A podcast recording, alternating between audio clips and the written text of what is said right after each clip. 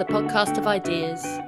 What you're about to hear is a recording from the Academy of Ideas lockdown debate Democracy versus Technocracy How much should we listen to experts? This took place on Thursday, the 21st of May. In the chair is Rob Lyons. Welcome to this Academy of Ideas discussion Democracy versus Technocracy How much should we listen to experts? I'm Rob Lyons. I'm the Science and Technology Director at the Academy of Ideas, and I'll be chairing tonight's discussion. I think this is one of the most important discussions uh, and questions that have come out of the uh, whole pandemic crisis. Um, the government's mantra throughout has been that they have been guided by the science. Scientific and medical advisors like Chris Whitty, Patrick Vallance, and Jenny Harries have become central to discussion as Boris Johnson and Matt Hancock and the work of modelers at Imperial College, led by Professor Neil Ferguson, have been, has been hugely influential, not just in the UK, but around the world too. But we've also seen that there are real disagreements between the experts on everything from whether we should have locked down at all, with the contradictory example of Sweden, and experts there saying that that would have been the wrong approach, to whether we should use face masks or not. So on the one hand, ministers do need the best possible information from those who work in a variety of fields on the nature of the virus, the way it might spread, the health impacts, the economic impacts, and more. And we'd be rightly critical of uh, politicians who just ignored um, the, the, the advice of experts. But what should be their role? To what extent does relying on experts and evidence diminish the role of politicians and democratic accountability? Are politicians just hiding behind uh, the uh, experts to avoid responsibility for actual policy decisions that they wanted to make anyway. Um, now, before I introduce our speakers, a small request. At the Academy over the years, we haven't decided to shut up shop, furlough our staff, or wait it out until the pandemic subsides. We believe right now it is absolutely crucial that we keep talking and debating about how society should move forward. As a result, we're busier than ever all our online debate events are free of charge, but we would be extremely grateful if you could show your support by making a donation, no matter how small or large. Even just the price of a pint would be very gratefully received. So just visit academyofideas.org.uk forward slash donate to help out if you'd like to. I thank you in advance. Right now, let me introduce our speakers. I'm delighted to have such an eminent lineup of experts to uh, kick things off. Um, you might think it's ironic that we're starting our debate on how much we should listen to experts by listening to a panel of experts. Anyway, I'll, I'll keep the introductions brief so that I won't do them justice in terms of the expertise that they have. Uh, so first to speak will be Timandra Harkness. Timandra is a journalist, a writer and a broadcaster. She's a presenter for Radio 4's Future Proofing and How to Disagree. She's a comedian. She did a show at Edinburgh Festival last year called Take a Risk.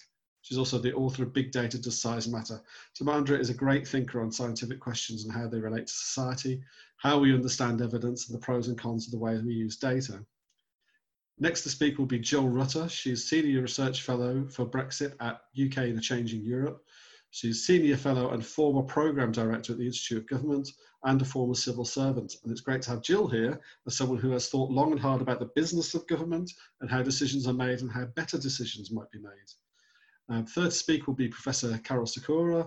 He's Chief Medical Officer at Rutherford Health PLC. He's founding Dean and Professor of Medicine at the University of Buckingham Medical School and, form, and the former Director of the WHO Cancer Programme. I've been greatly ap uh, appreciating Karol's commentary on the pandemic on Twitter. He's been providing a humane and optimistic approach to the evidence and how we're tackling the crisis. So I'm very interested in what he's got to say this evening.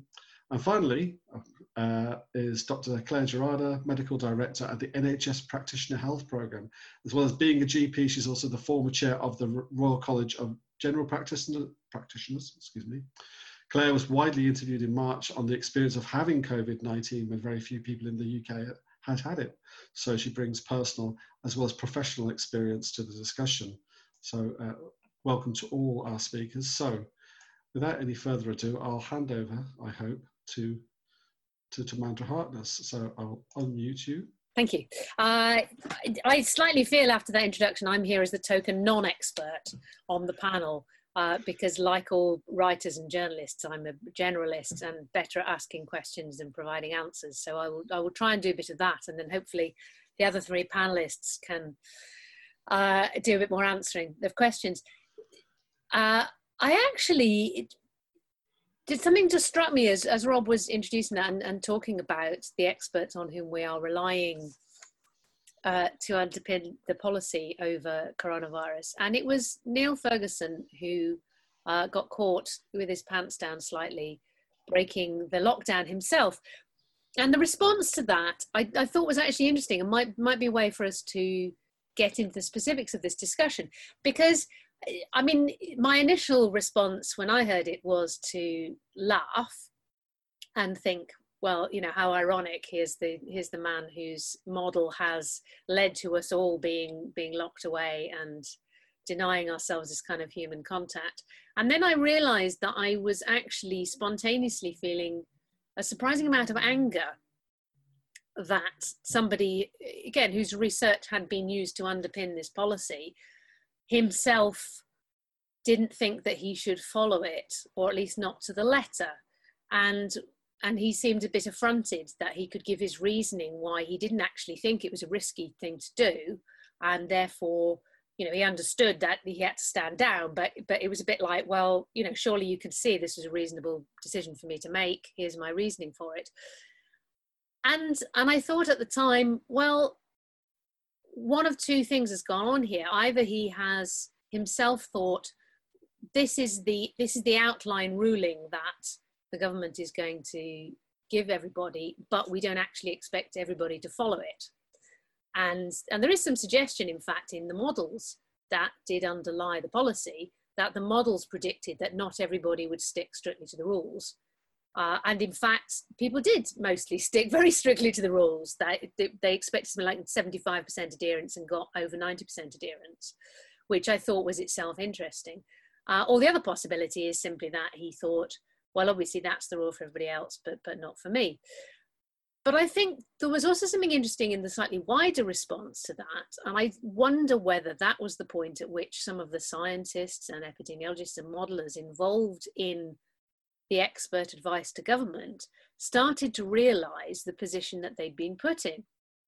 That they weren't just giving expert advice on which politicians could make decisions for which the politicians would be accountable that they because they were fronting a lot of the uh, public announcements and the public policies they were very much seen as being part of the deciding of the policy and therefore if any of them were found not to be adhering to that policy there was a degree of outrage uh, because more recently we've definitely seen a number of the scientists involved coming out and saying listen, there is not the science. You're not following the science. There isn't some great lump of expertise here that you've just pressed the start button on. You were making political decisions. All we are doing is inputting our expertise for you to base the decisions on. And a number of scientists recently, especially saying the science is uncertain, it's a new disease, especially when you're talking about epidemiology, you're talking about mathematical models. There are a lot of assumptions that go into the models, uh, and none of these uh, expert inputs actually tell you what policy you should follow. They tell you something about our current best guess at what the impact might be of these policies uh, and the state of the world and what we might predict the state of the world to be if you do X or Y. Uh, so I think it, it's quite revealing that scientists themselves have started to publicly say, do not hide behind us, do not hide behind the expert input that we're giving you or the models. You are making decisions for which you should be accountable, which is absolutely as it should be. Uh, I I remember something that Sharon Witherspoon once said at a meeting. Uh, it was so good, I wrote it down and I indeed included it in my book on big data she was at a, a meeting in the run up to an election and she talked about evidence based policy. And she said, and there was a frisson of horror around the room because the room was full of fact checkers and uh, statisticians and other experts. And she said, I don't believe in evidence based policy. And there was a the small intake of breath. And she said, No, I believe in evidence informed policy because you cannot base a policy on evidence. You can use evidence to make better policy but you are still making policy and the outcomes are are different and I, and I think actually I'd like to end by picking up on one of the things that Rob in fact said in the introduction. The the thing that worries me about the way experts are being used at the moment is not that experts are being involved because clearly what we're talking about here is a, a disease. And the more expertise and the more knowledge we can get on that into the room the better because we you, we are gathering information as quickly as we can. We do need openness and clarity about the uncertainty. And i think david spiegelhalter has been doing an absolutely terrific job on this uh, pointing out where we could actually do better in gathering evidence and data and also in communicating it and being open about what we know and what we don't know. And he's particularly pointed at the way that the, the complications and the subtleties and the difficulties of talking about risk have been sidestepped in favor of a very broad brush message of fear. And that's now coming back to bite the government on the bum because it's very easy to turn on the taps of fear and very hard to turn them off again. Whereas if you had started off saying, this is a new disease, the unknowns are large, we are deciding to go initially for a low risk approach, but there is no zero risk approach, and we all need to be aware of that, then um, I think we'd be in a, in a lot better place now. So I think more openness about the uncertainties of science and expertise, and more openness about the political process of decision making that is invoking the science but clearly can't be determined by it would be a good thing because the lack of that openness does suggest that the role of expertise is not necessarily just to inform better decisions but is as a cover as a as an authority that's invoked by politicians so that they don't have to be democratically accountable for their decisions and they can say no no no it's the science the science made us do it. And it's so i'm really glad to see the scientists coming out and saying no we don't. We we told you what we knew and you've actually fudged that. What's this two meter thing? Where did that come from? Uh, so good for them that's what i'd like to say.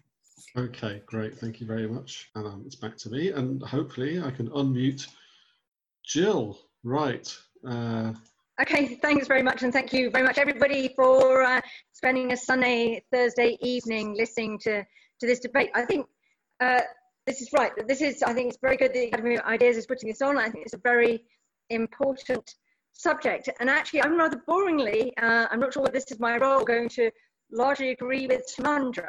Uh, um, this is uh, an issue on which you want ministers to be listening to experts, hopefully to a wide range of expertise, and particularly when they're looking at sort of disease disease management, these are not ministers who are qualified to make uh, to make their own judgments on things. They need to actually bring that expertise into the room, but they cannot possibly just abrogate all responsibility and just say we're just little puppets of the scientists and we did whatever Chris Whitty, Patrick Vallance, Neil Ferguson, or whatever said we should do.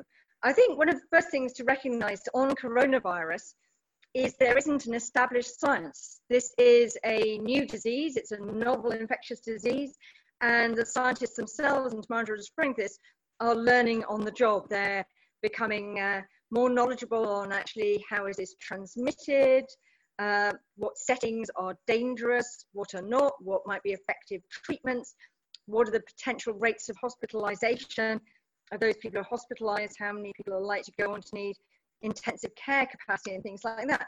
And ministers have to listen to that.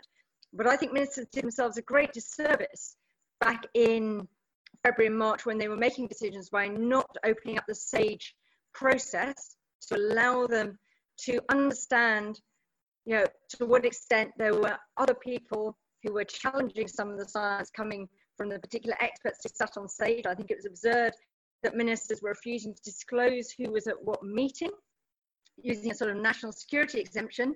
Uh, and Chris Whitty himself said to the Science and Technology Select Committee that he thought that was a stupid thing to do, that it worked when you were uh, uh, when you were doing a national security issue like the Skripal poisonings, but it didn't work for this. So I think the other thing, though, is I don't think we equip ministers very well in challenging the scientists. I was reading today a long piece that Lawrence Freedman, who was on the Chilcot inquiry, uh, wrote uh, a sort of early assessment, early post-mortem of the first stages of the coronavirus response. And he was saying there that uh, there were two bits that had come out of the look that they had at the way in which ministers were advised on the swine flu outbreak in 2009. And it said, one, the scientists had to be more, uh, had to give more feeling for the sort of range of disagreements between them when they advised ministers. But the other thing was that ministers had to be more prepared to challenge the assumptions behind uh, the conclusions they were being fed the, by the scientists. I think there's a bit of a danger because we have basically, with the exception of Therese Coffey, a ministerial team has no science background. It's quite difficult to challenge scientists. I know that when I worked at DEFRA, it was much harder, I found, to challenge the scientists in DEFRA than I'd ever found it when I was at the Treasury to challenge the economists at the Treasury. But I think the real thing going forward on coronavirus, why you can't just listen to the scientists, is ministers are increasingly to have to make really difficult and tough judgment calls, of which the science is only one element. That I think was true early on, and actually I think ministers were not so much driven by the science to make some of the moves, but by public opinion, and public opinion that was acting ahead of ministers in wondering why the UK appeared to be taking quite a relaxed approach to coronavirus when they saw other European countries taking a much less relaxed approach. And they weren't clearly very impressed when some of our scientists said that we thought their scientists were wrong. So I think that was quite an interesting feature of the early stage. But as ministers come out of it, they're going to face some really difficult trade offs. They're going to have to balance uh, economic issues, some moral issues. Is it fair to keep older people locked up? Do they want to keep locked up, or should they be sort of let out for their own benefits or not. Uh, they need to be aware of actually how their attempts to manage are going forward is uh, is actually going to interfere with uh, with some of the rationality of their decisions. I thought it was very interesting that one of the areas where they got most grief last week was nothing to do with the science at all, but people questioning why it was okay for you to have a cleaner or a nanny to come to your house, but not to see your own parents in your house. And I think those are things where the scientists aren't going to offer any help at all. So I think ministers have ducked behind the scientists for too long.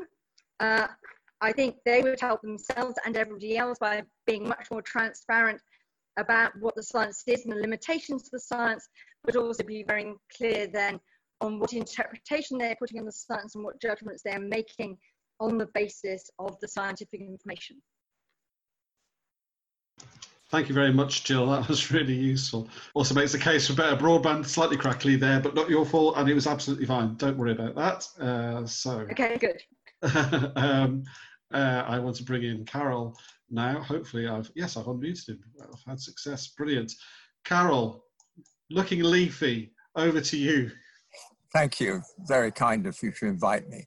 So, basically, it's all as we've heard about risk management. And you know, as a doctor, I've been doing it for as long as I've been born. You're assessing patients and you're making a decision based on poor evidence, poor quality evidence in many cases, whether it's in the emergency room. My specialism now is cancer. I've been doing a consult, I've been a consultant in the NHS for 40 years. And it is all about risk assessment in cancer, and we're exactly in the same place with this virus. How risky is it? And you know, it's, it's very difficult to remember, but about eight weeks ago, I was sitting with Clare, who's our next speaker, uh, talking about it long before that this has all happened, thinking it would never happen like this. Surely it's going to blow away long before this, but it hasn't. And here we are People are frightened. They've been scared stiff by the propaganda, which has been so powerful. The government has had very powerful propaganda indeed. Protect the NHS, save lives. It's a, it's a great message. What it's done, of course, is keep cancer patients away from their GPs, and the whole pathway for cancer diagnosis has gone, the pathway for heart disease has gone, and for mental health has gone. And we've got to get it back. And that involves getting people to understand the risk, especially as we're coming out of fear. For politicians, it's easy to make the decision to press the button. And we've heard about Ferguson's studies, you know, which have been wrong in the past, and I think have been wrong now. Half a million people haven't died and are not going to die from COVID, but a lot of people will die from other things. if we don't get back to normal. And so the epidemiologists can assess the risk and tell politicians, but they have to make the decision. And it's completely correct that it, the, the buck stands with the, the politicians and not with the advisors. The problem with medicine is that if you ask 100 people, you get different answers. In my specialty, a patient comes with breast cancer and you ask 100 oncologists what is the best treatment. On the whole, we're pretty consistent. 90% may go one way, 10% will go a different way slightly. That's not too bad. But on this, especially with the softer elements such as epidemiology, they're all going at different levels. So the debate between Oxford and Imperial has really centered on all this. And who's right? It's probably Oxford were right and Imperial were wrong by the look of things. I mean, one of the problems in this whole debate for politicians is not understanding the science and the vagaries of the science and what science can't tell you.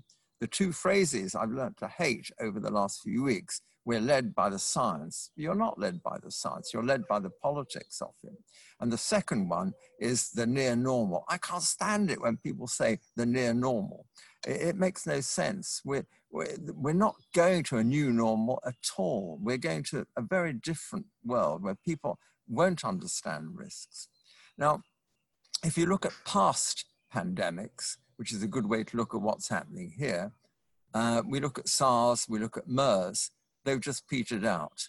And when we look at the great plagues of medieval England, my old Cambridge College was founded because of the plague in the, in the 14th century.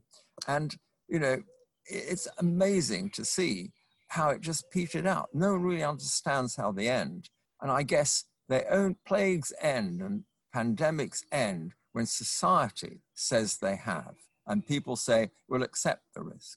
Children die every day, older people die even more frequently than the children. And that's the way it is. There's a, a, a normal distribution of death. Every day, 1,750 people die in Britain and did last year and will this year. And so we've got to accept that there are risks, and the pandemic has increased that risk for subgroups of people over the month of April and May thankfully, it's dying away now in terms of the numbers, the numbers of new patients, the numbers of hospital admissions, the numbers of deaths. They're all going down, and that's great. And we've got to get back to the essential business of healthcare, which involves more than just treating COVID. So as we move forward, and I, we've got to understand risks, and we've got to understand what we want as a society you know, it, it pains me a little bit to think of the 18,000 tracers that are coming, that people that are going to go and check on you. How's this all going to work? Are we really going to download an app into your phone that lets the government know where you are 24 7? I don't think many people are going to do that.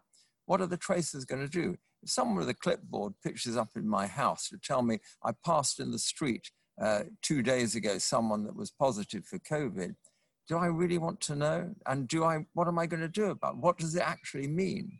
So I think we're going to be out of this long before there's a vaccine, long before we need tracing, but we've got to do it. We've got to plan for the worst. The NHS model of disaster, which is out there, is that there'll be a surge of activity in September. We'll be back in lockdown. Uh, we'll need hundreds of critical care beds again. The Nightingale hospitals will be open again.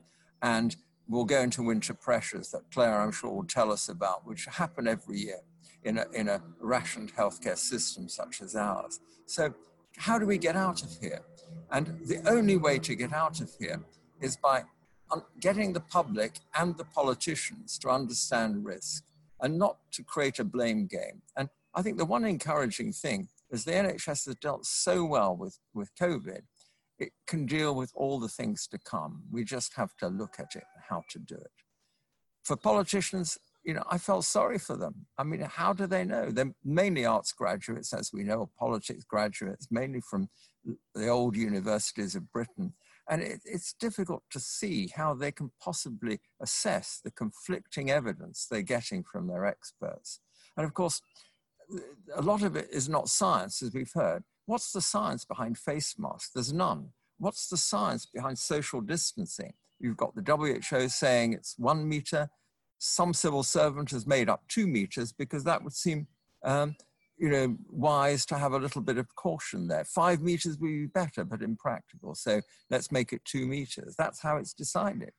And in the cabinet office. And it's not really based on science. It's based on what the public will take. I think democracy, which is what we're in, involves putting that decision down to the individual. You do what you're comfortable. Some of my friends of my age are petrified, they won't leave their house. Others are more brazen and are traveling on public transport like me. I've been on the tube this week. And, you know, you see people are petrified. They don't know what to believe. So as we move forward, it's clear that what we have to do is get the politicians to sift the evidence. They have to make the decisions. But in the end, it has to be tolerated by the public. If we look how other countries have done it, they've done it differently.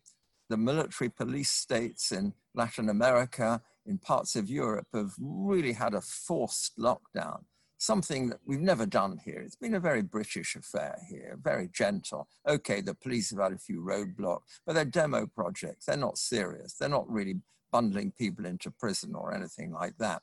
And sure, a few fines have gone out and the photos of the crowded beaches being dispersed by police. They're not sending people with truncheons and machine guns in, which is what happens in other countries. So I think we've got to be very careful as we get out of this. And politicians can play the blame game when it's all over, when we've got all the data in. And that's where the scientists can really analyze the data, different countries, different timings, different seriousness of lockdown, and different ways of handling the downstream problem with health capacity, not just for COVID, but for all the other major diseases that can't wait, such as cancer, heart disease, mental health. Thanks. Okay, brilliant. Thank you very much, Karol. That was uh, another great contribution. Thank you very much indeed. Um, right, last but not least is Clare, who's already unmuted, so that's great. So the floor is yours, Clare. Thank you very much. And apologies if I repeat anything that Karol has said. I actually got, I lost your, I lost the ability to hear what you were saying halfway through. So that's technology. So, but what I did hear was fantastic, as with the other contributors. And I think we're going to be absolutely largely in agreement here. So there's just a certain nuance. So if anybody listening to this or tuned in is going to expect a complete difference, then I think you've probably come to the wrong place mainly because I think all the speakers here, whether they come from an art or a science background, are actually informed by evidence but making their own uh, views of it. As Karol is drinking red wine, so he's going to live forever. So I just want to put myself in perspective. Yes, I've had the worst of uh, politicians or a politically led agenda. So I as, as, as, was intimated, I got my COVID infection whilst in New York. It was the tail end of, of, February, and I was staying in a very large hotel near Times Square. And all the TVs, any of you that have ever been to a hotel in, in New York, all the TVs are always on. And half the TVs were showing basketball, and the other TV was showing back to back Trump on Fox News. And the basketball was just doing its, its thing.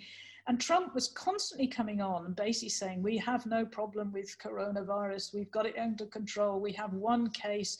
Uh, it, it's absolutely fine. And, and needless to say, New York had no precautions, nothing. I mean, there was the occasional hand sanitizer. And I'd left the UK where we were just starting to have a real anxiety about what was going on.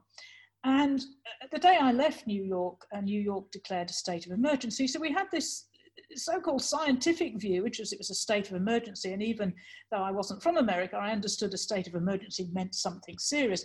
Versus Trump, even then saying, "Oh, with no problem," and the, the history tells you I got. Uh, coronavirus, I got COVID 19, and I'm very fortunate that I'm actually now uh, have my antibodies tested and immune. But there was the worst of politicians. Now, I spent the first five days of my illness in bed listening in my delirium to back to back television. And at the time, what was coming out was actually what I think was best. It was when we look back on this, we cannot blame politicians or scientists. I fundamentally believe they did the right thing at the right time, informed by the right information, and tried to do it in our best interest. So, whatever I say is caveated by they made the decision that they felt was in our best interest. But whilst I was in my delirium, I was hearing lots of uh, experts talking about that COVID 19 was predominantly the most at risk were the elderly, uh, people with comorbidity, the obese, uh, and uh, and that was the group that was most, and men to a certain extent, uh, more than women. But there was this whole group. And, and then in my delirium, and I thought I was delirious, I, I started hearing the word herd immunity, and it was becoming a sort of taken out of context. And it was becoming to say, well, herd immunity is a dirty term. It means we're killing off the elderly. And I thought, well, it doesn't actually. It's what confers immunity in, in the general population. But nevertheless, what was happening then as I was going through my, my illness and watching the television, that gradually over those four days, what was becoming a, a sensible debate about where the way forward was being taken over, uh, dare I say, by, by the popular media and being uh, shown in, on the telly and, and in the newspapers as, as some sort of ulterior motive as to what the what was going on. And and we now see uh, where we are. And i think to me the moment if you like that the, the scientists and to a certain extent the politicians slightly lost the plot was when they closed the schools early because there was absolutely no evidence at all uh, that closing schools or that children were a vector of the disease. Not to repeat what the others have said, but just to emphasize some of their points, we are now at the point where we're in a bit of a mess. We have policies put in place which, however you look at it, have no evidence. So if you ask me to wear a seatbelt to stop my face getting smashed up, I wouldn't say, well, when can I stop wearing my seatbelt? If you ask me not to, to drink three bottles of, of wine and, and drive, I wouldn't say, well, when would it be safe? to drive three bottles of wine, uh, uh, to drink three bottles. But what we're at now is you wear a, a, a mask till it's safe. Well, where, when is it going to be safe? And, and to, sorry to use the pun, but there is no face validity for wearing masks in community settings. It, it, it becomes, and in London, where, where I live, social distancing and, and, and uh, isolation has largely disappeared. The, the parks are packed and, and, people. We have the same thing with schools. So we're being told that children are at risk, they're a vector and they shouldn't be, they should have social distancing in schools. Well, I go to any park at this moment, even now, and maybe they should start be going to bed, you will see children playing football not socially distancing, quite rightly enjoying the, the, open air. But the moment they go into a school, we suddenly uh, decide that they are a vector of disease. So there are a whole series of inconsistencies. And as many of the speakers have said, we now have created such fear, such utter fear, that some of my neighbours won't read the newspaper till it's a week old, so that whatever virus has, has dead, has died. Others, are, people at my work, I do go into work every day, are coming as if in sleep suits, uh, completely from head to foot because they're terrified. And we have created a culture of fear because what we've actually got is neither the scientists nor the politicians leading the way.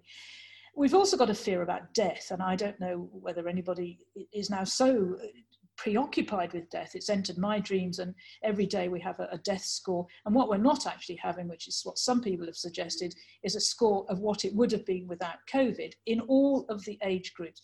And we're also not reminded every time we have the death score that 99.5% of the population who get COVID 19, get corona, will pull through just as I did.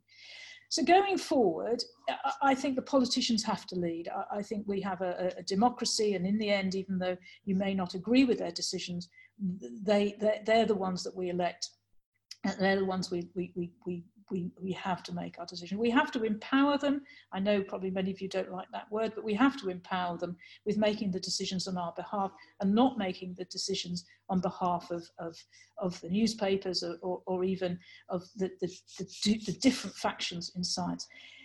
And finally, there has to be a choice. In the end, no politician in a, in a democracy can dictate who I meet, when I meet, why I meet, how long I meet them for, and where I meet. And if a, a 79 year old with terminal cancer wishes to go outside and place themselves at risk, then that is their choice. We cannot have a situation where we are in a democracy, now that we are out of the acute phase, making these sort of decisions. Of course, we're going to see the virus again in October, November. All viruses will come back in the winter months. We're going to see a downturn in the summer months. I think it's during these summer months that we've got to take action to make sure we start giving, uh, as many of the speakers have said, proper advice about risk because otherwise we've created the most frightened population that I've ever seen as a GP in my entire career. Thank you. Brilliant. Thank you very much, Clare. Right. All, all the panel are on mute now, so I'll uh, back to me. And um, so there's loads on the table that even though there, has been quite a lot of agreement between the speakers, actually, there's lots of different nuances going on and lots of things that have been brought in. And the chat is going absolutely bonkers. So I can't keep up with that. Um, so um, if you would like to speak, as I mentioned earlier, press that participants button at the bottom. And then there is a button there within that box called raise hand. And uh, I'll, I'll know then and I'll come to you as soon as I can. And the first person to do that is Rosemary, Rosamund Cookston. Um, yes, just to pick up on what um, Clare was saying right at the end, um, I'm I realise I'm quite blasé relatively about the risk from coronavirus. So I asked a question um, on Facebook yesterday of some people who are, are really worried about their children going back to school. Um, and uh, relatives who are teachers going back to school. And nearly everyone who responded had lost somebody, either a, a relative or a family friend, to coronavirus. I thought what was striking was that their fear was very much linked also to the reality of the death. And that, but we we do lose people to all sorts of you know horrible things um, throughout life but i just think in terms of the amplified fear of the virus possibly the all the rearrangements around um, funerals and all of those kind of things we've also made the deaths a far worse experience as well for these people who have actually lost somebody um, and I think we've got to we've got to also bear those people in mind. But I also just wanted to pick up generally. I, I just want to understand why politicians like or or maybe not like, but why they seem attracted to these worst case scenario type models like Neil Ferguson's because this is not his first model. I don't blame him, but politicians seem to want to go to those kind of models for the answers. Okay, brilliant. Thanks very much, uh, Rosie. Um, Justine Bryan. Uh, can I just ask a question to Jill? She said in her introduction that um, she thought one of the things ministers had to do, if I've heard this correctly, was challenge the science more often. Uh, and uh, minister with no expertise in the subject you're meant to be making policy on, on what possible basis could you challenge the CMO or the CSO or SAGE or any of the other experts that come to you? And this isn't me making excuses for ministers making poor decisions, and it's certainly not an excuse for them trying to blame everyone but themselves for making those decisions. But just just as an ordinary person, it just made me think if I was in their position, on what basis could I challenge what they were telling me? Okay, great. Thank you very much. Uh, Noah, Noah Keat, hello. Hello there, good evening everyone. Thank you for your speech. It's really, really insightful stuff. Um, just a few points from me. Uh, the first point is about um, politics and politicians generally and whether they're almost defined by being an antithesis or in, in opposition to expertise because politics is all about covering a broad range of issues both on a, a national and a constituency level. So I wonder to what extent the panelists think politics always sort, sort of has to be separate from specific expertise on one issue. Um, I also just wanted to raise the point about almost the inevitable inquiry into the government's response into the uh, coronavirus pandemic that's it's talked about and will take place uh, when the patent pandemic um, reduces in severity, and sort of how um, we can ensure that you know within that inquiry, ministers don't simply blame the science or scientific advice and all the things um, that the panelists have mentioned. Um, I also wondered to what extent the panelists think we should celebrate and embrace the role of ideology in politics and almost politicians being willing to have political courage and political ideals, uh, not simply saying that they rely on evidence or having evidence based policy. Um, and finally, I just want to say how can we look at science and again celebrate science as something that isn't settled? It, it annoys me as well when politicians say we follow the science. How can we celebrate um, science as something that's always being developed? It's based around you know adapting ideas, challenging other people, uh, and how can we look at it as something that yeah isn't settled and that is always changing? Thank you. Great, thanks very much, much Noah. Um, right, Tony Gilland. Thanks very much, Rob. Um, fantastic speeches, really interesting debate. I've got two related questions. Uh, one is about uh, um, the reference to the half million figure. I was very struck that uh, Karol uh, used it tonight. I was very struck when Boris Johnson used it last week. I'm very struck by the way it's stuck uh, when actually Ferguson's paper is very clear that that's not a realistic figure. You might ask why he did it. He probably knew what buttons he was pressing, maybe. But the paper is very, very clear that that's not a realistic figure. It also is very, very clear that it gives a very wide confidence interval uh, on all the scenarios, very wide confidence interval. And yet that's not been picked up.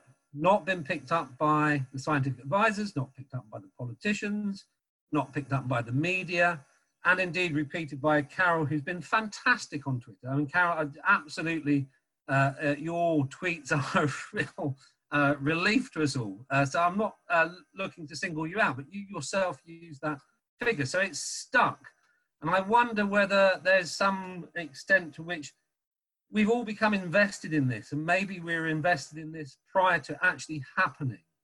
And I work in the slightly uh, rarefied world of education, uh, um, where it's very, very striking at the moment uh, um, how much people are invested in it and how much organizations are looking to interpret and come up with uh, ever more cautious ways of coming up with rules and regulations within the school and college environment. And so it seems like we've all become very invested in this.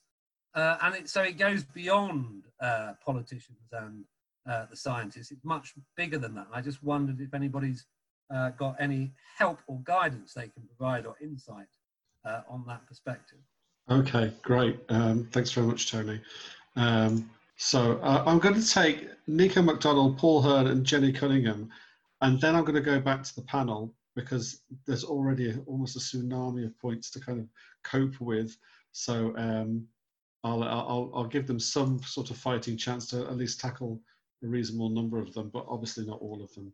Uh, so, uh, Nico, over to you. Um, well, it's kind of a, it does relate to the point just made by uh, Tony Gilland uh, on statistics and how uh, the challenges that politicians have in being able to either understand or present statistics in a meaningful way. And early on in the, the pandemic, every time the figures about the you know, deaths from coronavirus were released, it was expressed that you know most people had some comorbidity, and there was a sense about um, you know the age range of people who were dying, and as things have gone on, that's sort of been dropped, uh, and essentially, you know, the idea of early deaths, the idea of uh, deaths that might not, you know, which David Spiegelhalter, who who uh, I think Timandra referred to, has talked about a lot. You know, we're trying to nuance you know, have there been deaths in care homes where doctors have certified one patient as dying with COVID symptoms or from COVID, and then every other one has to be, uh, every other death has to be um, uh, recorded in that way. And uh, I know the um, Royal Statistical Society has for a long time tried to educate politicians about this. Is it is it willfulness on their part or pressure from the media? And this is perhaps a question to to Timandra particularly, but possibly also to Karol, which is leading them to just lose all nuance. And if I hear the word exponential again, Karol has his his hate words. You know, nobody seems to understand what an ex- exponential function is, um, and you know, it's just become a kind of adjective to describe something terrible. Uh, or is it that politicians are, you know, it's not willful; they just actually need more educating about these things, and we could have a more grown-up debate about epidemiology. Thank you. Okay, thanks, Nico. Uh, so, uh, Paul Hearn. First of all, thank you to all of the uh, all of the speakers. It's been a, a fascinating debate so far. Um, I'd first of all just like to make a very very simple comment. Um, going back to the title of this uh, of this event, democracy versus tech, technocracy, and, and and make a very very um, a very, very, a point that I'm very passionate about. And um, it is to remember that there is a senior advisor to this government whose aim in life is to move us more towards a technocratic society where we, um, where we hire data scientists, project managers, policy experts who have a one in 10,000 or higher level of skill or temperament.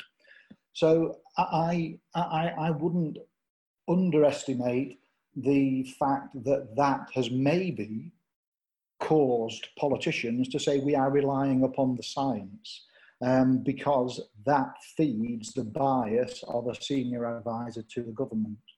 But then I'd like to make a more uh, a more personal point, and that's the one on risk management, which has been mentioned by uh, by various of the, the, the speakers, and go back to the very simple point which Jill Rutter mentioned, which is that you know um, coronavirus COVID nineteen is a novel disease, where to some extent managing undefined risks or hazards which we don't know the effect of, and it's quite clear that had a different approach been taken from the start by telling people um, that there was a degree of uncertainty, but also by giving some, um, some more structure to the fact that there are things that we can manage. There is a risk of transmission by various means.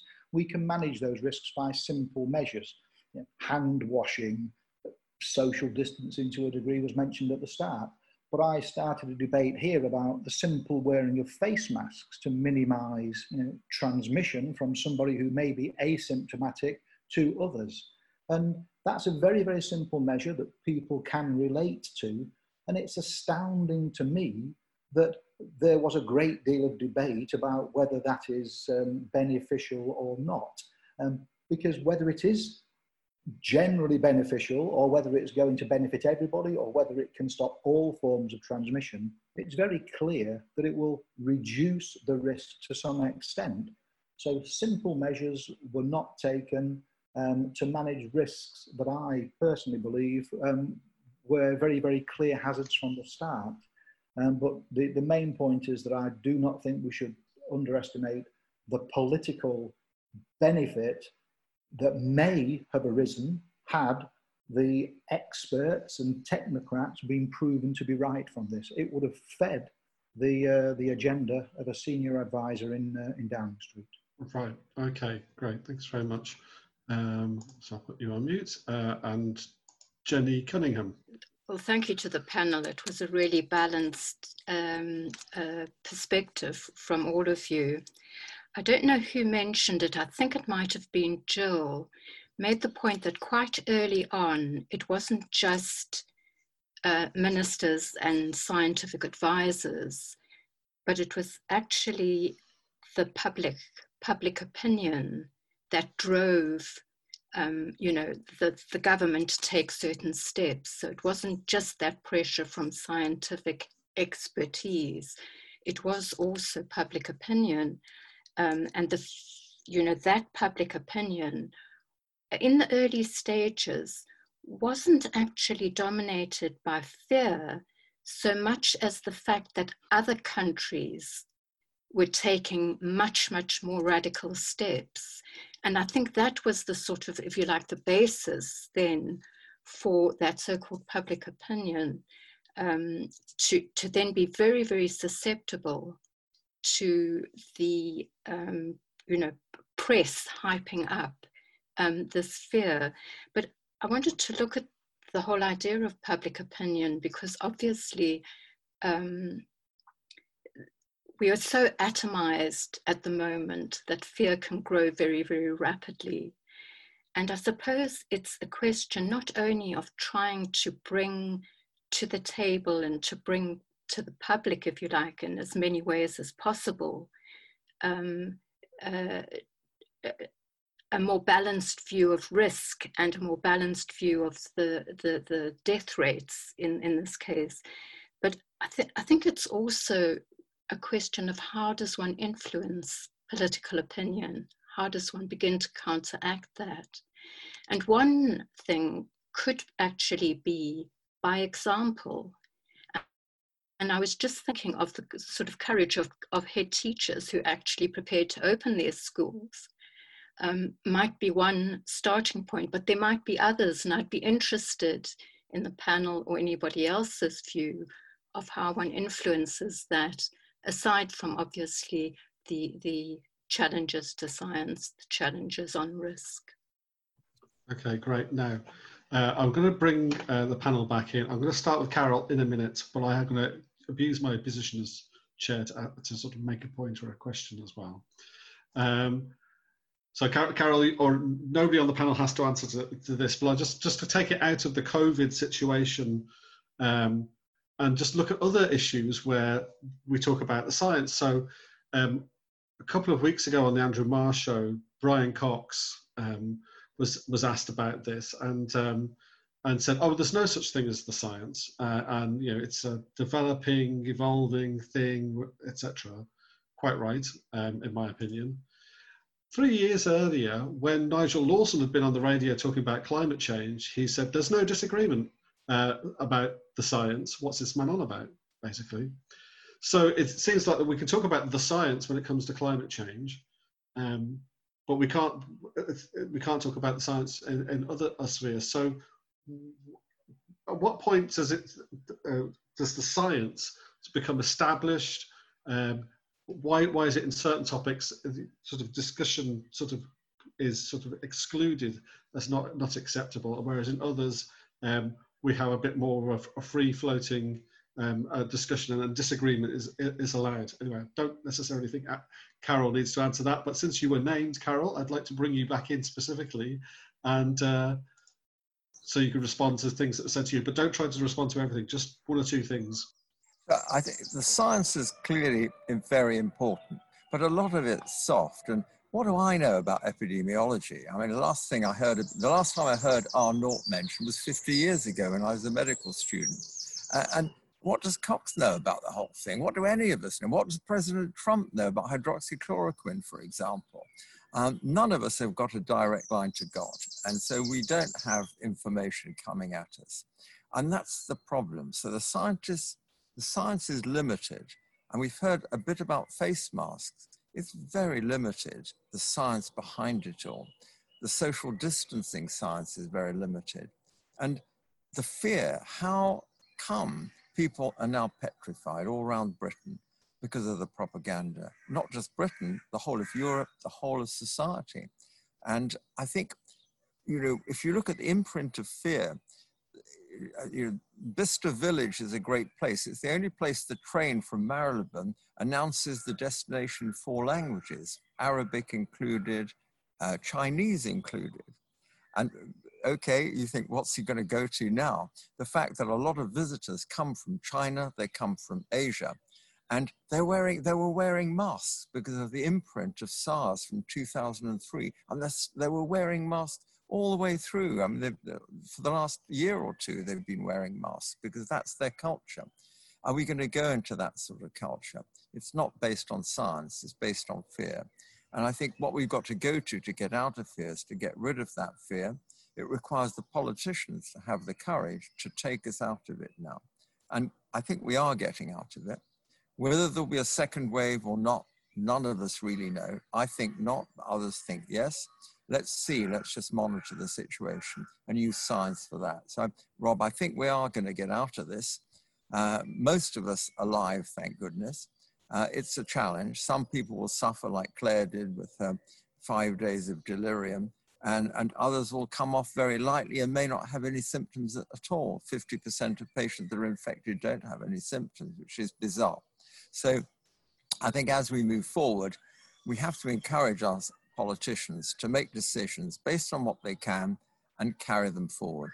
The inquiries will be interesting, and that's where they can score brownie points on each other. But for now, we've just got to get out of here as fast as possible.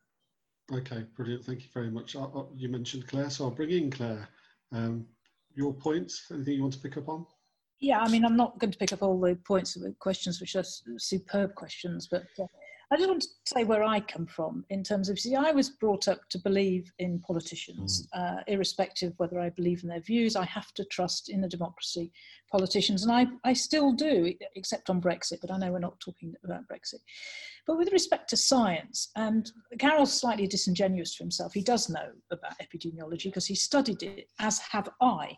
But the only bit that I really grab hold of and which I, I find lacking in, is something called face validity. And I was taught it so many years ago, which if it doesn't look like it doesn't make sense, then it's not that I disbelieve it, but I then go to the books, I read more, I just look at it and I say, well, actually, it doesn't make sense. And to give you a, a small example, uh, face masks, and sorry for the pun, have no face validity. They, they, just don't. You get the mask wet, people wear it under their nose, they take it off to have a cigarette, and not even health staff wear PPE properly. So, how on earth are we going to expect the great British public to wear the, the, these paper masks and, and do anything? So, it lacks face validity. And as a public, we have such little faith in our own ability to read to, to, to make a sense of what we read and we rely on the scientists to interpret it for us. But if we taught and if we start to examine say does it make sense? So hand washing of course makes sense. The one meter or the two meter of course makes sense. But beyond that it doesn't because spit doesn't pass that way. And actually, as a GP, I got to the point pre COVID, and this is slightly where I disagree with Karol. I think there is going to be a pre and a post we couldn't tolerate death. Every single death, irrespective, was seen as a failure of life, and somehow we'd have to have a significant invent inquiry. And the public never saw death, and, and death was seen as as a terrible disaster. And I think that's why, to a certain extent, we've got into the mess that we've got into at the moment, because we've lost the ability, as we've heard, to understand that there are hundreds of deaths every day old people die, the, the brought forward or uh, death rate we've seen is probably about two year brought forward. So in other words, we've seen two years of death in the last few weeks, which of course is, is not kind for the people that have died and uh, their relatives, but in the end, it wouldn't be good if it, it, we had to, to protect the NHS because we couldn't have so many more because we'd all, the whole thing would fall apart. But in the end, that's what it actually means. But you say that to the public, and, and it, it, becomes a sort of, well, well, what do you mean? Are you being cruel? Should people die? No, what I'm actually saying is, unlike Spanish flu, where people were dying 50 to 60 years ahead of when they should have died, in COVID, we're probably seeing 18 months to two years, which is even what Neil Ferguson said right at the start of all this. So politicians I have to trust, I live in a democracy. Scientists, I have to be informed by, but then I make my own decision as to what makes sense based on, on my own experiences and, and so on. Great, thanks very much, Clare. Uh, Jill, can I bring you in at this stage? Um, yeah, just a just a couple of things. Um, I think uh, uh, one uh, person, uh, Anne, I can't remember the name, intervened to ask um, who uh, how you challenge scientists. I think it goes a bit to, to what Clare was talking about, about the if you're a politician and you're being presented with some results by scientists, I think you have to interrogate what's the basis, how confident are you? Why do you think that? What if you assumed something else? And I think it's really interesting here. I think the role of Chris Whitty is going to be quite interesting. Somebody I was talking uh, to at the weekend was saying, was it actually a problem in this that the chief medical officer is himself quite a distinguished epidemiologist and therefore would have a view rather than the person who is helping the prime minister along with the chief scientific advisor helping the prime minister understand the sort of variety of views come to their own view? I don't know whether you know sort of chris whitty pushed his view. But two things that i don't think have come out here at all. If there is a public inquiry and we won't know uh, what the public inquiry will be asking until you know probably a year's time when it might happen. But everybody's assumption here is that the public inquiry will be why did we lock down so much? Why did we not do it? At the moment that's not the way the public inquiry will be stacking up at all. The entire questions for the public inquiry will be why did the uk miss the window it had to lock down earlier? And why did it act so slowly and was that a failure of the scientific advice or was it a failure of political will and in particular Boris Johnson's own instincts to make him very reluctant to move as fast as other countries. And at the moment, that is what I think the public inquiry is much more likely to look at. the other thing that no one has mentioned, and I think it's very naive to think wasn't a huge driver of policy on this, was not the concern about you know half a million deaths or whatever, but the prediction that if they didn't act quickly, they would see something like the scenes in Italian hospitals in the British NHS. And if you are a Conservative minister who knows that the one issue in which Labour have a consistent lead on you and the issue on which you are least trusted is the NHS, the one thing you really, really want to avoid is any sense that because of your decisions, uh, you have let the NHS be overwhelmed. And I think it's very telling. I think I'm about the only person on the planet that actually prefers the government's messaging now of stay alert, control the virus. I mean, that's a bit of a weird thing to ask people to do, but I really hated the message of stay at home, save the NHS, protect the NHS, because the NHS is there to protect me. I am not there to protect the NHS. And I thought that was a stupid message to send to the public. Brilliant. yes, I, am broadly with you on that one. I have to say, right, um, uh, Timandra. Okay, um, I'm going to just pick up on a couple because there are lots of really great points there, obviously. Um, the first one is should we celebrate? Noah made several good points, and I just want to pick up the one where he said, well, should we actually celebrate ideology or political ideals or political principles more than we do? And I, I think that that is absolutely crucial. I think we really should.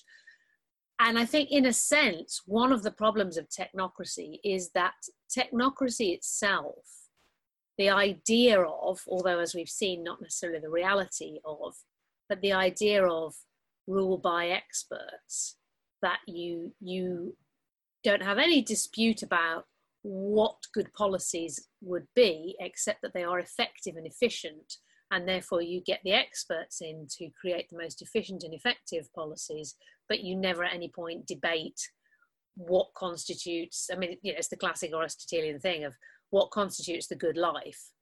And that's a kind of assumed uh, I don't know. I mean, it's whatever. Everybody's healthy. Nobody smokes. Everybody bicycles to work. Uh, whatever, whatever. You know, there's like this. The the consensus of what a good life is is never is never debated.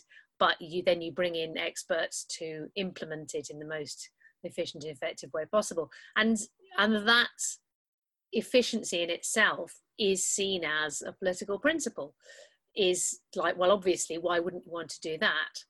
Uh, which simultaneously masks the lack of any real principles about well what does constitute a good life? I mean, what what what kind of vision of the future do politicians have? Uh, but then in itself it becomes a political principle. It's just simply efficiency and doing things better uh, becomes a, a, political principle in itself. And and i think that is really that is really the root of the problem. I don't think any one of us would object to involving experts in implementing political policies. The, I think what, what we're all rather uneasy with is the idea that the, the political principles on which the policies are based somehow never actually got brought into the open or discussed.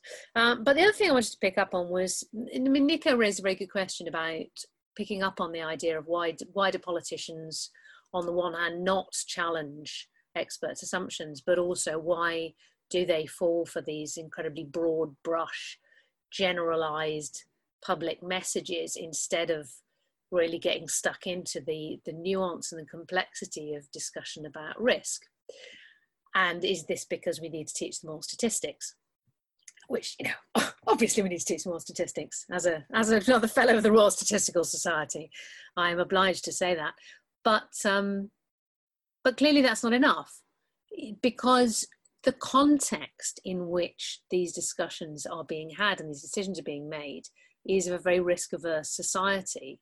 And I think if the politicians had, I mean, you know, I, I have criticized the politicians for going in with this message based on fear instead of saying, look, there's no zero risk situation, but we have decided we want to reduce the risk by having this policy, it will avoid the NHS getting overwhelmed. We think these are the good policies. We might revise them as the science emerges, but we are aiming to reduce risk by doing this. Instead of doing that, they went all in on, ah, everybody's going to die, stay home, stay home. Uh, but I think even if they had, even if they had shown a bit more political courage and said, listen, there's no zero risk option here. It's a new disease. It clearly kills uh, people, especially old people and people with these conditions, and some of them are going to die. And you know, and Boris did try to hint at that when he said we will lose people before their time, but he didn't really go through and say that is just the way it is, and we have these decisions to make, and we're going to try and reduce the risk that it won't go away. But even if they had, if they'd had the courage to do that, I don't think people would have been receptive to it because we live in a society where safety is seen as a moral value. And the idea that risk is not only an acceptable part of life, but actually can be a good thing because it's only by taking risks that you innovate. You know, without people taking risks in the past, we would not have vaccines. Vaccines wouldn't exist, aeroplanes wouldn't exist, which are now the safest way to travel. Mm. So it, I think the moving us from where we are to a society where politicians and everybody else can go, yes, let's have a really grown up conversation about what level of risk we're prepared to support and what the trade offs are is is a really enormous task because I, I, think we're so mired in seeing safety as an end in itself that we have to look around for some bigger principles to put against that. Right, brilliant. Okay, now there is a stack like a packet of Pringles of people who want to speak. So if you want to get in, uh, please uh, press that raise hand button now um, because now is the moment and people are doing that, which is great.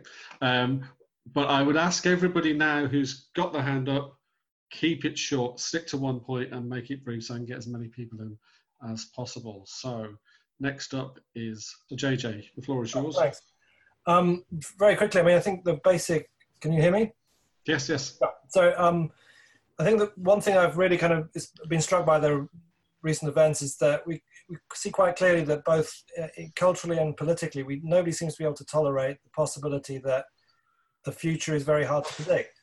We're no longer certain that political leadership, which is to say having institutions that should be able to make very high level choices, uh, has to operate with the capacity to face the unknown and that there are certain moments in which we can't know for sure what to do testing. Uh, key issue here. We should accept. I mean, I think what's really no, amazing about what we've just seen play out is essentially that, in, that we've witnessed institutional paralysis produced by the shock of being outrun by events. I mean, that's really kind of telling about uh, the way in which government has operated. It's and what we are dealing with now, it seems, is a kind of institutional shock.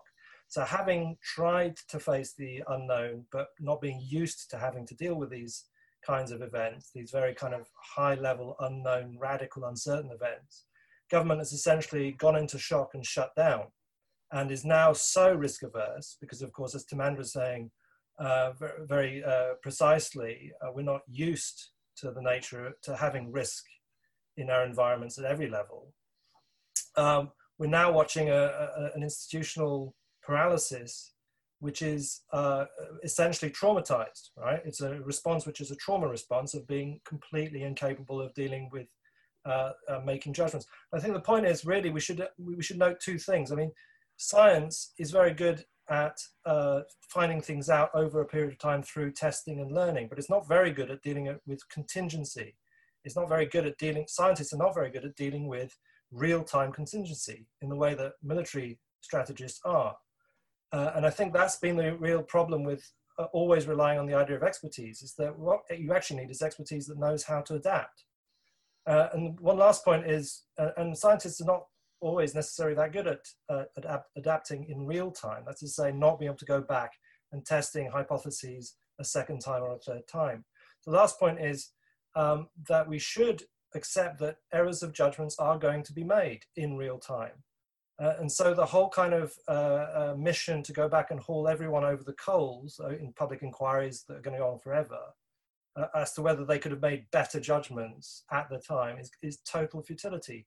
What we really should be saying and uh, pointing out, and this is the, the correlate of risk and being able to take risk, is that we learn.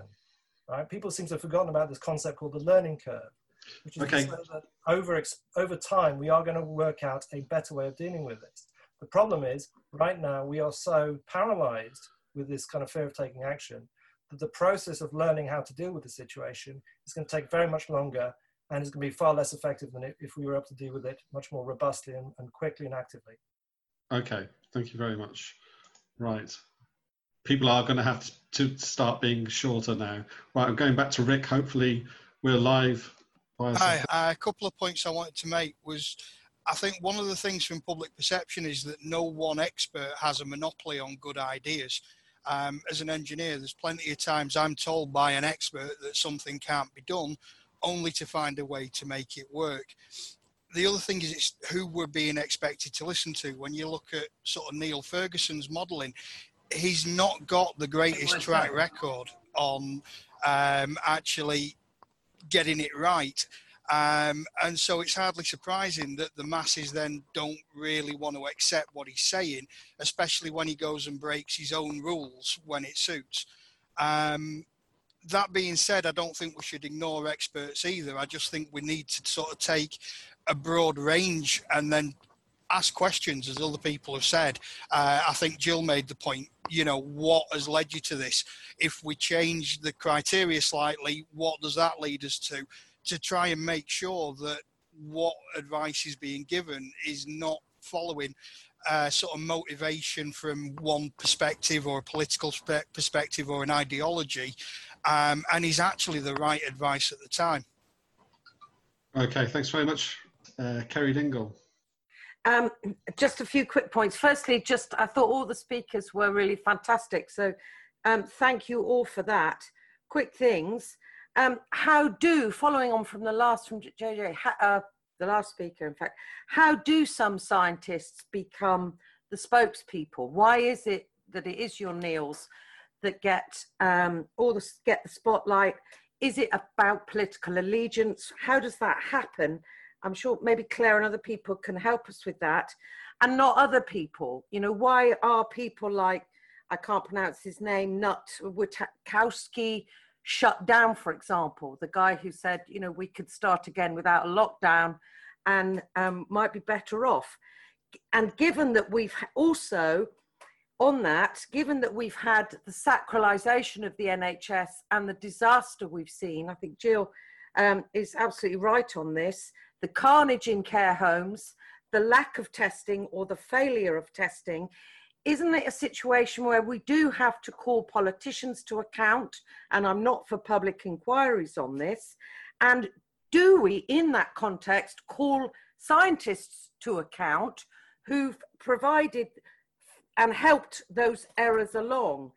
And lastly, is there enough scientists like Karol and others who are prepared to come out now and argue against the lockdown and challenge a culture of fear. Surely they could play a role in helping us out of this. Great, thank you. Yeah, that was that first point you made about who who decides who becomes becomes the anointed one in terms of the experts. I think is a very interesting uh, issue in all of this. Right, I've got Ella Carlton and Alistair next. So, uh, uh Ella, the floor is yours. Thanks, thanks, Rob. Um, I was just thinking about the fact that Rob, the point that you made about the uh, climate change and the science, and that being a sort of given, whereas there's questions around the science now. I mean, this has been going on for a long time. I've had endless debates about smoking and the science, and you know, and the, the question always is choice. And I think part of the problem with the current situation we have is that asking for choice, even though we still live in a democracy which is based on the idea of having a choice, is sort of tantamount to saying that you just want people to die. Um, choosing which expert you listen to is impossible, not least because they're all getting banned. Anyone who speaks out against lockdown or brings up a different of question of the how to interpret the statistics, as Karol will know, gets their uh, videos taken off YouTube and get silenced. So we are we're in this quite remarkable situation in which we've sorry, in which we it's too hot, so I've got all the windows open. Sorry, in which we've um, basically allowed ourselves to, to have our choices completely limited. Um, and yet we still live in a democracy. We, we don't pick which experts are um, talking to involved in SAGE we don't at the moment pick who's uh, making the decisions, even though we've got this strange situation of a government that's been elected by a large majority. Everything seems uh, to have been decided for us, and yet our and our choices are being diminished and diminished. So it's sort of what Carrie just asked, which is um, at what point are doctors and others going to start making the argument that Karol made, which is to say, um, I might choose to risk catching this virus and I might die because of that choice, for example, but shouldn't that be my choice? Okay, brilliant. Uh, thank you very much, Ella. Right. Uh, Carlton, and I really would like people to speed up so that I can. Get there's quite a lot of people still to get in. I'd like to get as many of them as possible. So, um, very, very quick. Um, it's basically I'm interested in what Clare had to say about herd immunity and how it had become a, a dirty word. Because one of the things that I've kind of noticed how quickly herd immunity morphed into immunity from the herd, in the sense that kind of lockdown, there's kind of predisposition within certain sections of society towards lockdown. So it's not a case of kind of following the science as such, but there is a kind of, I think it was Tony mentioned this, there's a kind of predisposition to the kind of a kind of a, a fear of, of the other, a fear of other people, uh, and the kind of the kind of lockdown to an extent, possibly the only game in the only game in town in the sense kind of the real issue was that neither the elites or basically ordinary people in society really trusted each other to kind of deal with this in, in a rational sense. So there's a kind of nobody's really following the science in that sense, but there kind of there's a predisp- predisposition to kind of not of just mistrusting how we deal with this issue. Great, thanks very much. Uh, Alistair. Um, yeah, my, my question is, uh, I suppose, following on from Carrie and Ella, because the politicians have taken a little bit of a beating tonight, and I, I think rightly so in terms of their absence of leadership. But I think having a, uh, so much expertise on the panel, I, I, I, do want to ask about the, the role of the scientists and the experts in, in terms of how their voice is brought to bear in this whole thing. Because if, you, if we go back to the, the point where Dominic Cummings was found to have attended the SAGE meeting, things. Then there was a lot of stuff that came out at that point about uh, from the scientists within SAGE and and uh, people that they were, uh, you know, uh, in league with, as it were, um, that politicians shouldn't be involved in these sorts of decisions. And science, science and expertise has been politicized quite a lot over, over the, the recent years. I mean, you only need to think of climate science. Um, you, you think of the role of behavior scientists within uh, number 10, which came out at the start of the crisis. So I suppose my, my question is, if scientists are politicizing uh, what they do, then how can we get to a point where we take what scientists and experts are saying as as advice as neutral advice as as a, as a contribution to the debate rather than a politicized uh, desire to exert their their their views. Great, thanks very much, Alistair. Uh, John McVarish, unmute. Maybe you need to unmute this. There we go. Oh. Uh, yes, I think the other dimension here. So democracy, democracy and technocracy don't capture everything of what's going on here, and the other side of it is emotions. And I just wondered what people think about um, the role of uh, emotions and a kind of emotional connection between government and the public, which to me seems really important. And the appeal to a lot of us of um, or of other people, maybe not me, but of a kind of communal experience, which has been, I think, even though we're all locked down, I think the appeal of this to people, in, in large part, has been this kind of communal experience that, of doing our bit um, and doing something good while doing nothing um, which I think has been very, very appealing to a lot of people. And it reminds me in lots of ways of, of the Diana moment, which was 20 years ago. We've had 20 years of this kind of stuff. Um, so I just wondered what people think about the relationship between um, the experts and so you know supposedly science technocracy and democracy and a kind of public which is more mobilized more readily through emotions Great, thank you very much indeed. Uh, so many good points coming out here.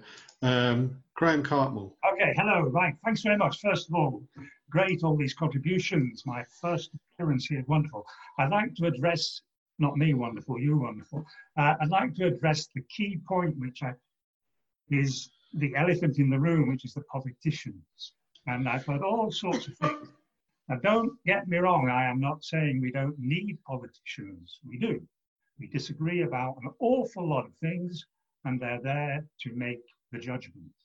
But here we have, with the NHS, probably the most revered public institution in the world, and yet we persist in thinking the only way is to leave it within the stranglehold of basically the two political parties. My argument is it's not the issues we're faced are no longer issues with was it left or right. What happens is they end up sort of trying to score points off one another. What we don't get is serious, boring, efficient government. And I'm sorry, I could go on, but I obviously don't want to take up your time. Just to say there is a way that as we devolve power to Scotland, we can we think this is the Academy of Ideas. I'd encourage you to think that there are ways to devolve purely the NHS into another elected assembly. So the Minister of Health, who incidentally, if you take the last 30 years, last even less time than football managers, and not even the ones in the relegation zone, the Minister of Health would be appointed within this assembly. Thank you very much. Right, okay, thanks, uh, Graham. Um, right, Josephine. Um, I was just um, coming back on this point about um, somebody said that um, head teachers are being very brave at the moment. Um, and um, it kind of fits into the thing that Jan was saying about um, people's emotions. Um, because I think when the um, virus first took off, people were like, what can we do? so many people signed up for the NHS volunteer scheme, and everyone went, no, what you can do is you can stay at home. That's your contribution to society. Head teachers are now trying to open schools. Unions are saying, telling people not to engage. So head teachers and unions can't, uh, head teachers and teachers can't talk. Unions think they're helping teachers, but they're seeing it through a very technocratic um, process. So like we've got our five tests, don't talk until the five tests are passed. So there's no space for human relationships and the technocracy is, uh, uh, was already there and it's um, it's the structure through which everything is seen so i've heard people who've said look i'll come into your school i'll clean i'll help i'll do this i'll do that. But no they can't because they haven't got a dbs check. So um, people who you know i don't think it's so much that the public are we're, we're not interested in and you know we're too scared and all of that kind of thing. I think there is a sense um, that you know, we're doing our bit, we're staying at home, we're following the rules, we're ticking the risk assessment boxes, we're doing everything we can.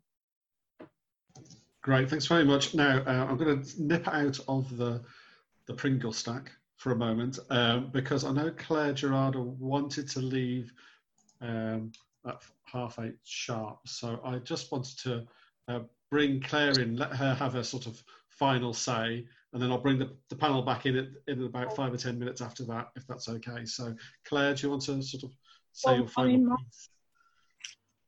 Yeah, first of all, apologies for having left. My, this is, you know, people are saying this is the new normal. The new normal is having crashing IT and, and all sorts of things, but what amazing contributions.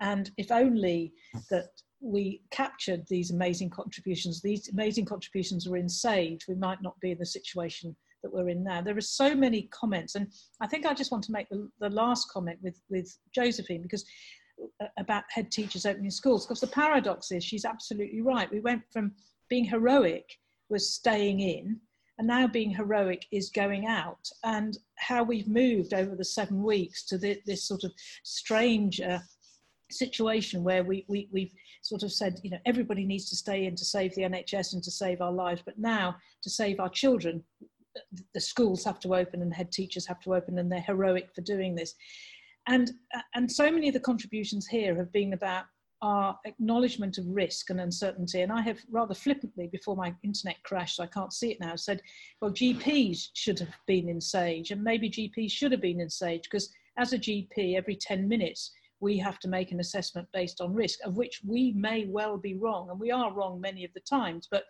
that that's what we have to do. But you know, I'm not criticizing the, the, chief medical officer and the chief scientific officer. I think they've done what they've done for the best of reasons. So thank you very much for letting me take part in this. And it's been a very informative for me. And I really wish now we, we start to and listen to the scientists, but also take our own perspective of what's going on. We see people outside. We know that uh, the virus viruses tend to, to, to become less in the summer months, mainly because we're outside. And hopefully we will be going back to a situation that uh, I said thought GPs were on SAGE. No, they weren't. Where we can go back to actually having some normality and realizing that it's not just about health, it's also about economics and, and, and all the issues that, that go with that. So thank you very, very much. Well, thank you. Thank you very much indeed for, uh, for taking part and your invaluable contributions as well. Um, so on to Claire Fox. Some fantastic contributions. I, I, I just don't one point I wanted to make was that I don't think that it's just a culture of fear that's led to this, because one of the most convincing things at the beginning, particularly of this escalation of the virus, was that people wanted to protect other people. So when they were told that they could be a spreader, or that they could pass it on to the elderly or the vulnerable or just other people in society, they were they had no way of making that decision themselves. They had to listen to some scientific expertise. You know they weren't just cowering at home. They were trying to act in a way that was altruistic and sociable and social. And you couldn't make that call yourself. You know we, we aren't epidemiologists. So if they said that we were going to be a risk to others in that instance i think that motivated people a great deal at the beginning. And it's it might have all changed, but I think it's important not to just see it as fear.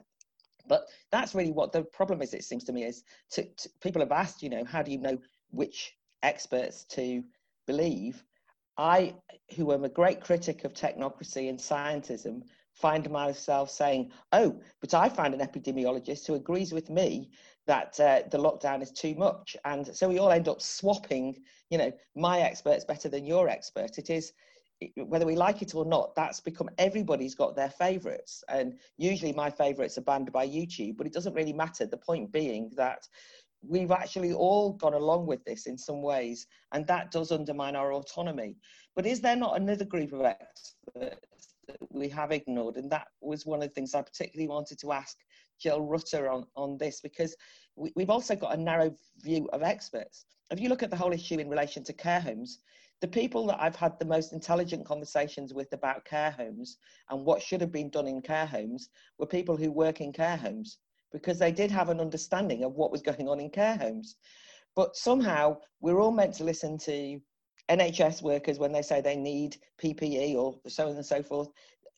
You know, they were kind of taken seriously, but the care home workers weren't now we're being told that we have to listen to teachers and not open the schools up. We don't, in other words, we don't really know who is has the authority. So it's it does make it tricky, and that's why I think we do resort to people with authority, usually with medical authority, because it's a medical public health crisis.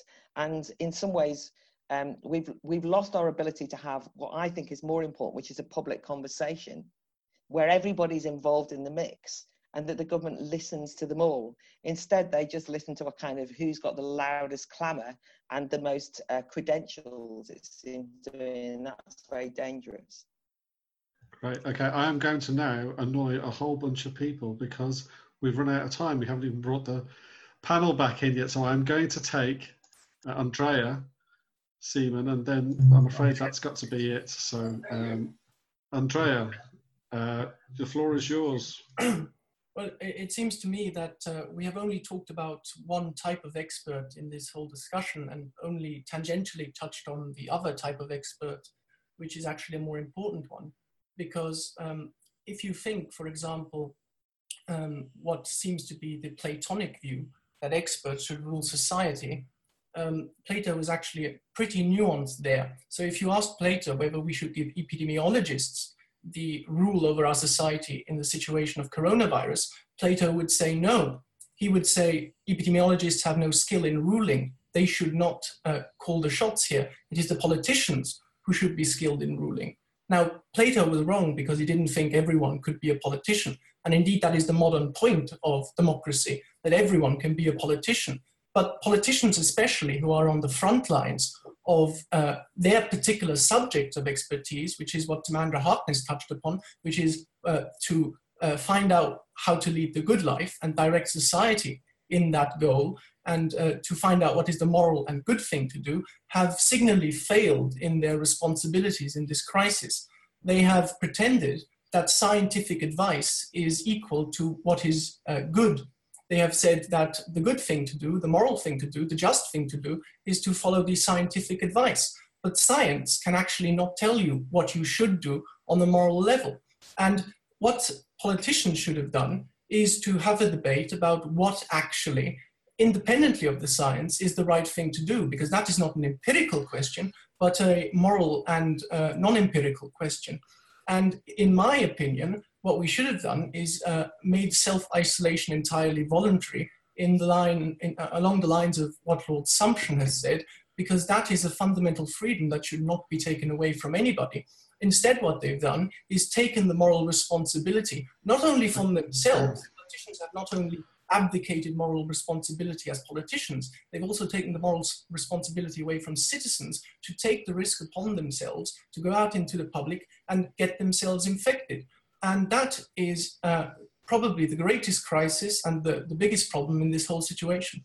Okay, thank you very much. Sorry, everybody. I really wanted to get you all in, but I also really need to get the panel back in now. So um, I'll start with Jill, if that's okay, because was something specifically directed to you. So, uh, Jill, your final thoughts? Uh, I'm going to totally agree with Clare. I think that it's very interesting that in all of this, this is not just an managing this crisis is not just an epidemiological issue, and actually sort of finding out what's going on the front line. You know, lots of the problems have been delivery problems in you know getting kit in the right place, managing capacity, the whole stuff with care homes. And I think that's absolutely right. I think it's very interesting, and one of the things that I think is coming out of this is a bit of a rebalancing of public attitudes towards the social care sector. And I think that is good. I think the government's going completely the wrong way about how they want to solve it, but I think it's good that we've actually focused on that sort of basically forgotten sector uh, as a result of this. I just wanted to answer a question about who gets to sit on which group. Um, I don't actually know. They're chaired by the chief scientific advisor, so I imagine they're people that he invites to come in there but that's one reason why I think this issue of publishing the membership is very important because that enables people to see who's on there. And actually, I don't think people are particularly doing things for their political reasons, but you know, you always think your model's the better one than their model, etc., etc., and that you should be taken seriously. So I think it's quite important that we know who's on there, and that's why I think it's quite important they publish as well the inputs into SAGE and the advice from it just so it can be scrutinized properly and other people can say but actually you've just stacked it up with a whole bunch of people who think this way and there's a whole bunch of other people who think something else that you're ignoring. But the one thing i would say is notwithstanding what everybody on this uh, debate has said what the government's doing is actually very popular the government is uh, you know, there's a lot of support for what the government's done and um, and it's very interesting i mean amazingly low levels of frustration with the lockdown in the general population. Okay, yes. Well, that is a whole different issue. Um, thank you very much, Jill, for those. I'll, I'll bring in Karol now, if I may. Uh, your final thoughts, Karol. So it's been a fascinating hour or two, and I think it does show that the questionable philosophy of, of politics in a dem democratic society that we have here, you know, it's what I didn't understand is there is the behavioral insight team in number 10 that's now privatized and it's basically a psyops organization and they're responsible for the slogans about brexit the slogans about protect the nhs to make you feel guilty if you stepped out of line. And i think that it's called the nudge unit in the in the language of the politicians and it has been very powerful. And people don't understand that they're being manipulated all the time by politicians. It's interesting my granddaughter lives in peru which is a military police state basically and they're totally different lockdown facilities, the way in which it was done in a military operation, you weren't allowed out at all for six weeks. And this is totally different here. We try to persuade people. It's a balance, and we have to go with that balance. And different cultures are interpreted in different ways. But moving out of here, uh, I think the social responsibility for what you do is up to you. And I think that's what we've got to get to. I don't want to see a tracer come to my door with a clipboard with a policeman standing behind them.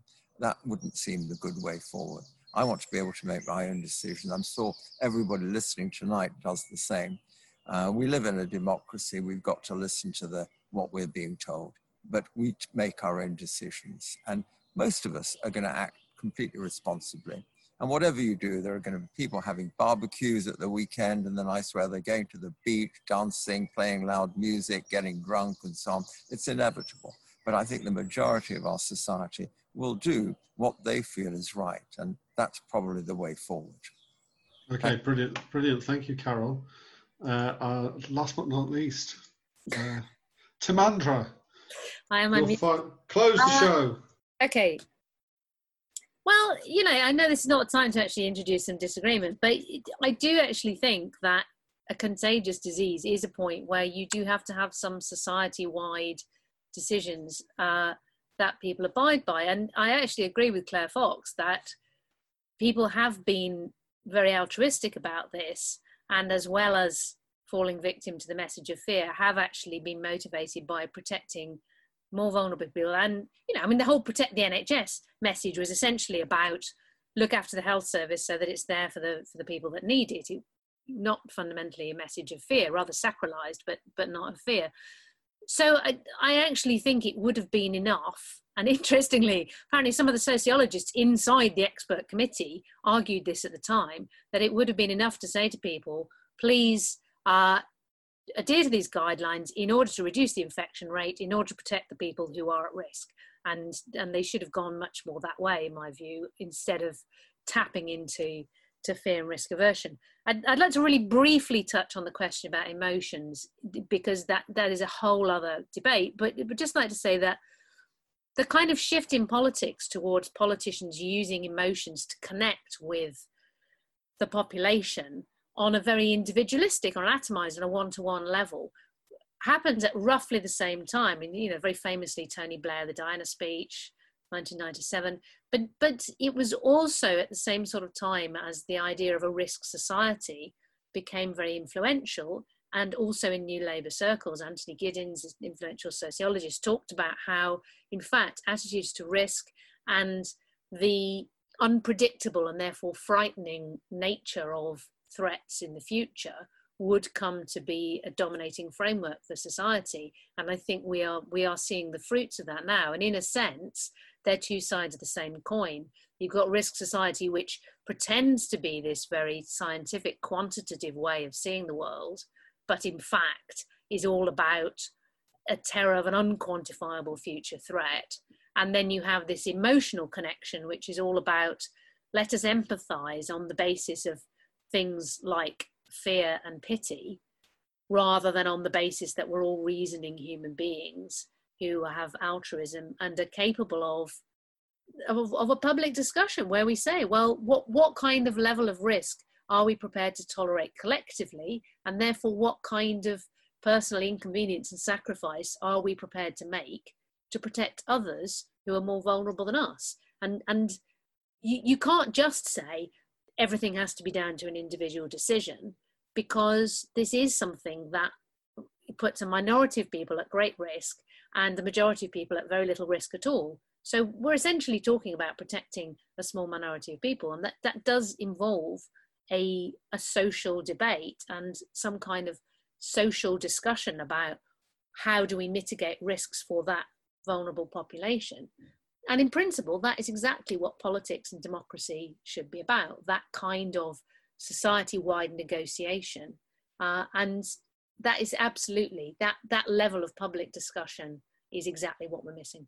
Apart from tonight. Thank you very much, Rob, for tonight's opportunity to do it. Thank you. Or I'm going to unmute all of you. Please give them a round of applause. What a great panel and what a great debate. And well done to you, Rob, as well. Well done. Final thoughts. Um, please, uh, if you if you can, please donate. I'll put the link back again in the chat. Uh, academyofideas.org.uk forward slash donate so we can keep doing these kinds of discussions. The next one of which will be on Monday, the 1st of June, which is completely different again, which will be about uh, geopolitics uh, in after COVID 19 and all the changes that are going on within that as well. We've got lots of other events as well. Go to the events page on the Academy of Ideas website. There's loads of these discussions going on all the time. Uh, thank you again for all your contributions. It has been a very, very good debate. I'm going to uh, call it quits there, but I'll leave the, the, the, Zoom meeting open so you can carry on chatting more informally. Uh, thank you very much and good. If you'd like to attend future salons, forums, or debates, head to academyofideas.org.uk and check out our upcoming events. And if you enjoyed that discussion, how about giving us a donation? All our online events during lockdown are free, so we're counting on your generosity to keep us going. Thanks again, and stay tuned for more from the Academy of Ideas.